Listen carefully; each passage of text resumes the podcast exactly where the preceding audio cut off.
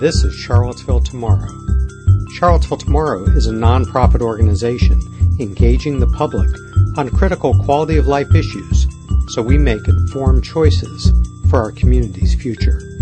Visit us on the web at cvilletomorrow.org. On November 7, 2017, voters in the city of Charlottesville go to the polls to elect their representatives to two seats on the Charlottesville City Council. This recording is Brian Wheeler's October 12, 2017 interview with Kenneth Wayne Jackson, an independent.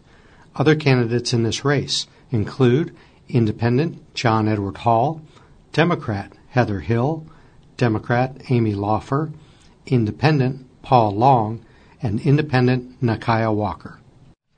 Mr. Jackson, thank you for participating in this interview with Charlottesville Tomorrow.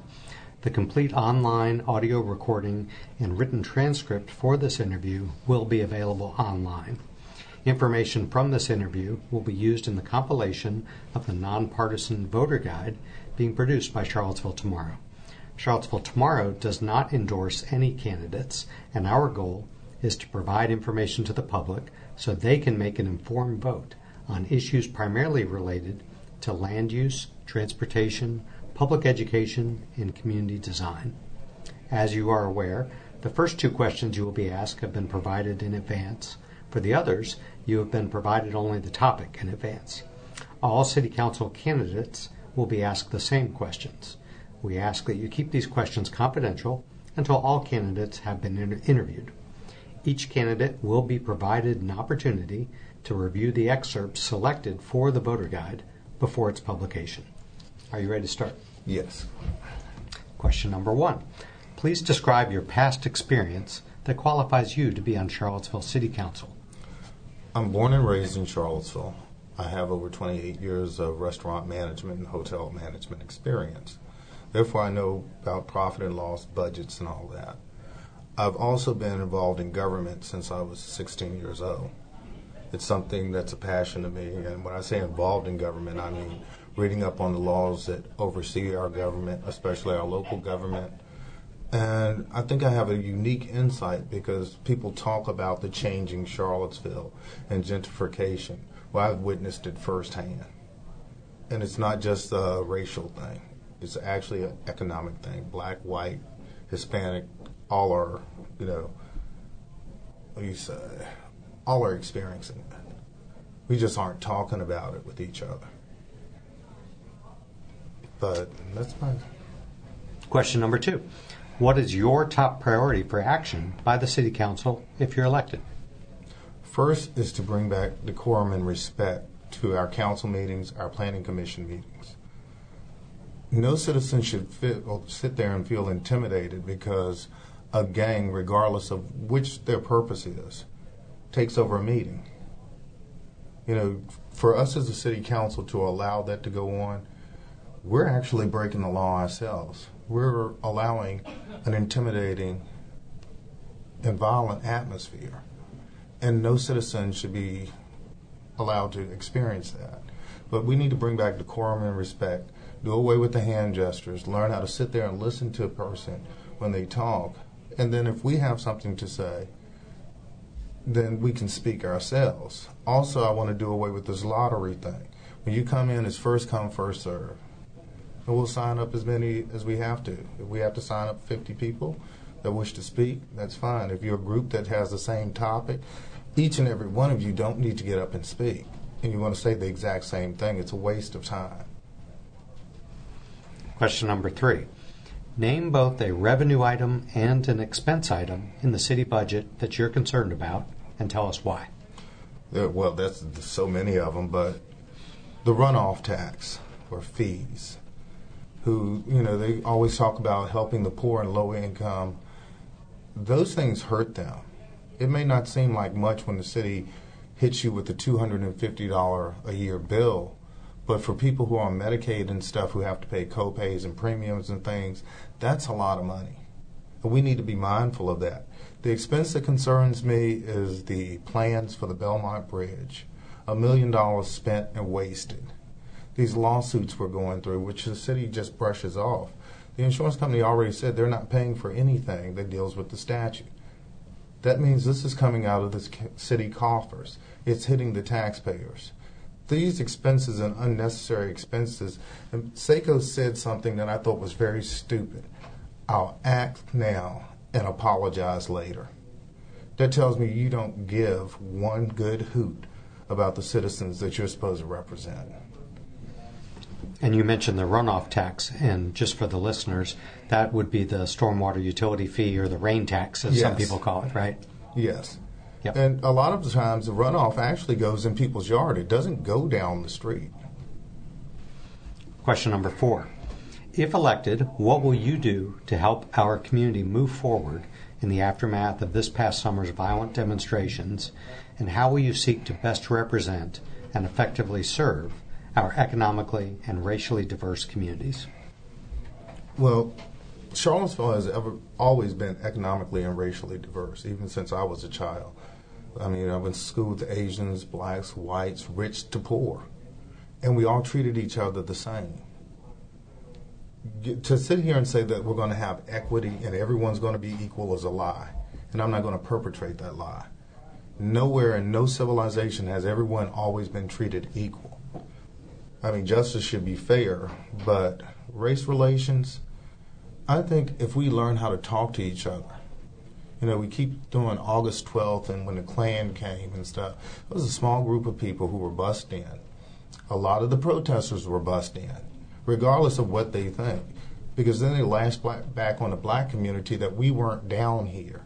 We were not defending ourselves. The black community, we have nothing to do with it. We didn't have an issue with the statue. Mr. Bellamy and Ms. Szakos brought that issue together. This hidden racism. Racism and hate has been around since the beginning of time, since Adam and Eve. What people want to do is they want to move forward. They want to deal with the real issues. As far as the economic diversity, the whole thing is I'm not going to take to the rich to give to the poor. What I'm going to do is help the poor better themselves, get them good jobs, clear up their credit, get them some transportation, real transportation, do the Wheels to Work program. You know, there's a lot of talk about workforce development. That's been bantered around for five decades. And it's nothing more than a means of getting federal and state money. And nothing ever really comes of it. We need to work with all these companies. I don't care how small they are, because they're looking for employees. And they're looking for qualified employees. We need to teach people how to work, how to prepare for a job, what a job entails. Most young people that get on jobs now, they don't stay. Someone yelled at me. It's a part of life. You and I both know that. I mean, I'm 50 years old. There have been days I didn't want to go to work. But you got to do what you got to do to survive. And a lot of these poor people, they don't want handouts. They want hands up. Question number five. City, county, and UVA officials meet regularly to discuss is- issues of mutual interest as part of the Planning and Coordination Council, or PAC. What is one specific area of cooperation involving the university that you would like to see addressed? One of the biggest things is encroachment. And encroachment isn't just in the black lower class neighborhoods. It's in the middle class and working neighborhoods as well. UVA has to be mindful. I'm mindful that UVA is the largest employer in this area. I'm also mindful that they're one of the best colleges in the world and universities. They produce a great quantity of things, and we can utilize UVA, Piedmont, and all our other academics. The city and county and UVA doesn't just have to sit down at these little meetings and think everything is great. We actually need to plan. Which way are you going to develop? Because UVA is going to grow. Is it going to grow out more into the county, which would be nice, but it has to be done a certain way, and the city has to be able to help. You can't really grow too much into the city because you have residential neighborhoods and they cannot compete with the taxes and stuff that UVA can pay. And really, UVA really doesn't pay too much tax because they are a state entity and they are an education entity. But we need to sit down and be mindful. We work together, we're a part of each other, I mean, the county, the city, UVA, we've always been a part of each other. But we've never had this much tension. And when we sit down at these meetings, afterwards, I think we need to have an open meeting where the public and the citizens can actually sit in there. It needs to be advertised, it needs to be in a comfortable place. We can use the county board office, which is perfect, or UVA probably has a bigger thing. But we need to include the citizens so they'll know what's going on and we're not doing everything behind closed doors. Question number six. While there are many areas of city county cooperation, such as water and sewer services, schools, the airport, the regional jail, there is currently tension over issues that range from bikes at the Ragged Mountain Natural Area, the subject of a lawsuit, to the future location of Albemarle's court facilities. What do you attribute this tension to, and what will you do to promote mutually beneficial relations? First of all, I'd have to come in and see why we are at each other's throats. You know, Albemarle moves the court system. People don't seem to understand. That's the sheriff's office and everything else. That's going to affect every business downtown.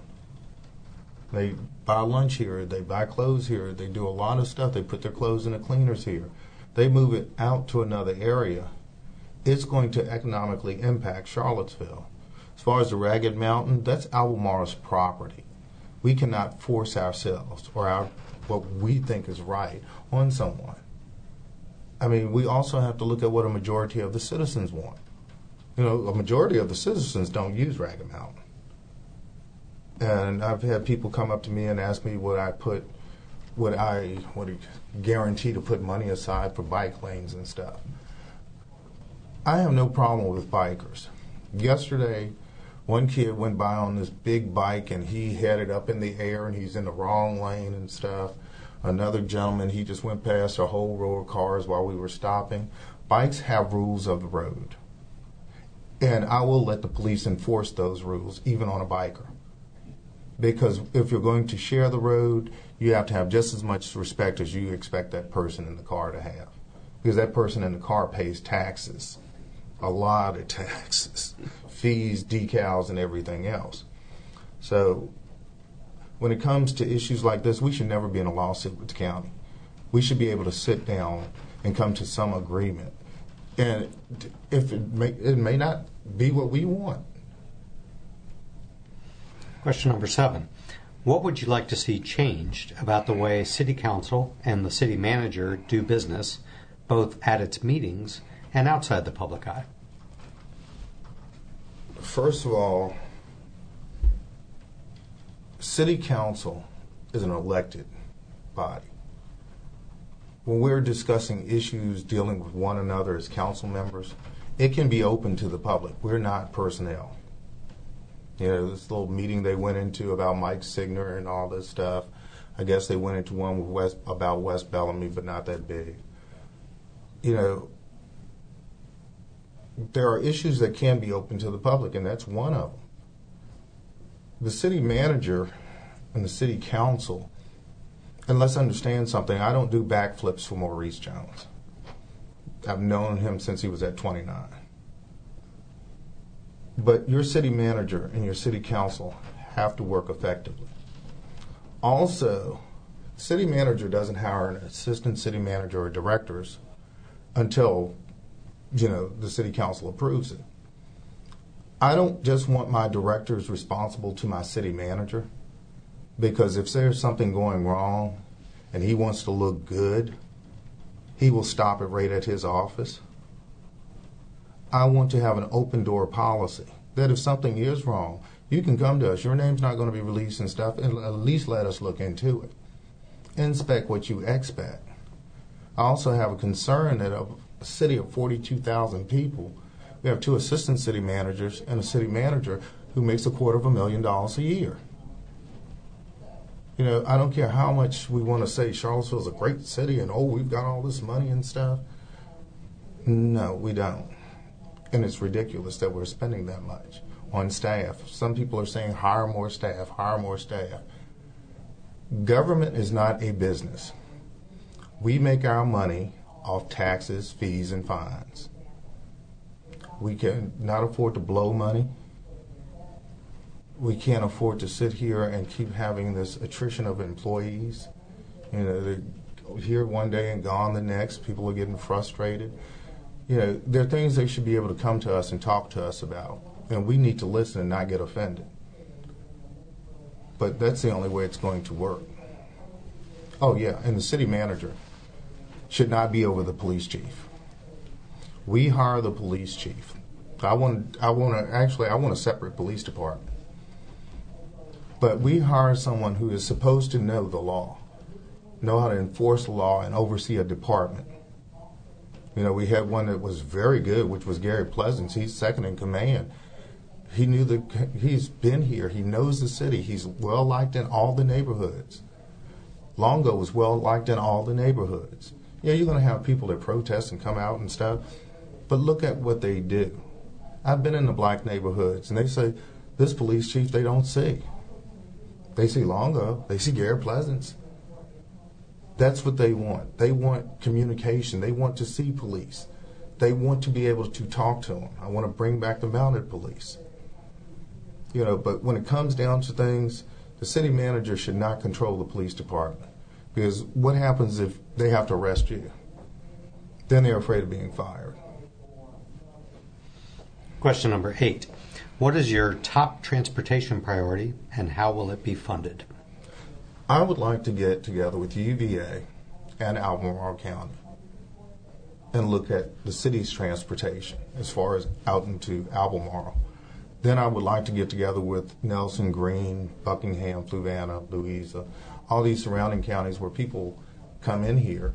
And we also have to be mindful places like Louisa and stuff are growing up. So they may not want to come into the transportation issue. But when it comes to regional transportation, we need to stop talking about it and actually start doing something about it. We need to look for grants. We need to look for any kind of funds we can get.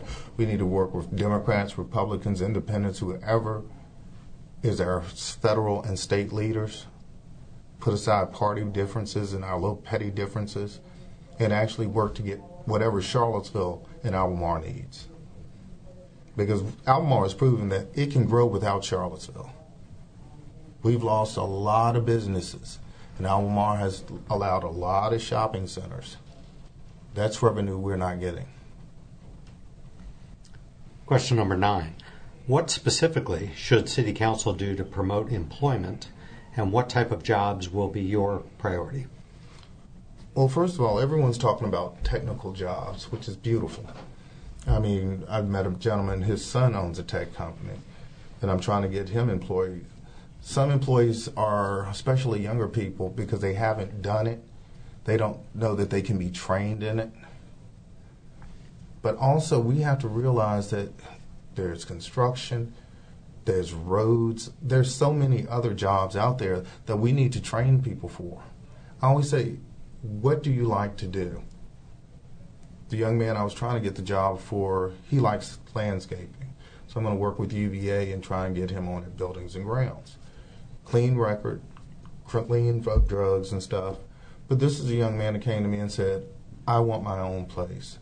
I want to help my grandma out and I don't want to be a burden on her you have a young person that's 23 tell you that, that tells you, you know, I can't just say, well, you want technical. That's not what he wants to do.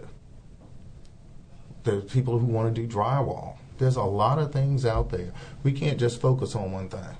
I hear so many candidates and stuff patting themselves back on the technical aspect. But say their tech only needs 1,500 people, and you put out 3,000 what happens to the other 1,500 that can't get employed? So we need to look at, when we talk about jobs and creation, we need to work with local employers. We need to work with our Chamber of Commerce. We need to include downtown businesses. Anyone who does business in Charlottesville and Albemarle, those are the people we need to get with. And it doesn't make a difference which kind of business they do. Question number 10.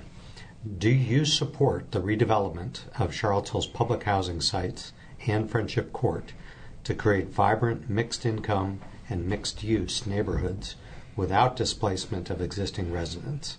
Why or why not? First of all, I don't because they're mixed use. That's they throw that out real quick. And mixed use contains and really means a lot of things. But you also have to realize, you know, you're putting low income people in there with rich people or well to do people. Because Charlottesville's idea of middle class is like 200,000. You know, it's just not a good mix. I hate to tell you that because I don't want to see rich people all the time and I'm poor. I may not be eating that night and they're out there cooking steaks. Then how long am I going to stay here? Friendship courts, when community partnership, the ones that own, I call it Prospect, they didn't change it to something else. They bought friendship courts and they told us that it was always going to stay housing. They were going to keep it. They got all this federal money, renovated it. They made money off it, and then they dumped it. You know, public housing is a joke. The feds have been on us for the longest time. Now, I've done, they call it inspections for HUD. And what you do is you go into these places, and every little hole and nook, crack, whatever you see, they want pictures of. Uh, the apartment people want it. Because what they do is once you get those pictures and stuff developed, HUD looks at them and says, okay, this apartment will give you $150,000 to renovate it. This apartment, all this money that came down to fix these places up and renovate them, there's nothing been done. They've been allowed to deteriorate over years. The city would like to, just like this little voucher program they've got, it's a lie. Nine, I, I, I even rounded up. I say nine hundred eighty thousand dollars. If you help a thousand people, that's only nine hundred dollars. That doesn't go a lot for rent, especially when you're considering I've moved out and I've got eleven more months to go. If you help five hundred people, that's only eighteen hundred dollars. And you're going to give them a voucher to go where? Fluvanna? Then they become Fluvanna's problem And being Fluvanna is a rural area, they don't get as much federal or state funds as we do. We have to be about our business. There are units that are sitting vacant in public housing that a local contractor, small or big, could come in and be refurbishing. And when I say refurbish, let's understand something. We need to update them. We can renovate and update. There should be washer and dryers in these units if Sharita has three kids and a job at Wendy's, she's got to take her money and go out to a laundromat. And no disrespect to laundromats, but those things are expensive. Why can't she just wash and dry her clothes there? You know, we need to get central air and heat. Crescent Halls is a perfect example where the elevator should have been renovated but we keep talking about affordable housing. There's two differences. There's affordable housing and there's low income housing or city housing. And they're two different things. Low income and city housing gets a lot of federal money, even to renovate it, to keep it up. There's no reason why it shouldn't be. Affordable housing is I work. I may make $25,000, $30,000 a year but at the same time, once tax comes out, which is around 20% for most people, I don't have that much to pay $1,200 for one bedroom. And if I need a three bedroom, we're not even thinking about that. And it's not about greed, it's about what the city has done and put in place in their ordinances, their actions, and all this. That's a unique thing, too developers actually want to help. They want to do things. They want affordable housing. But the city wants to restrict it that it has to look like this or, oh, we need to put solar panels on it. They don't tell the whole truth. When those solar panels break, solar panels are not cheap. So if you're making thirty thousand dollars, you finally get an affordable house, and your solar panels break, you know you're in there. You got to fix those yourself. Kenneth Jackson, thank you for participating in this interview with Charlottesville Tomorrow. Thank you for having me.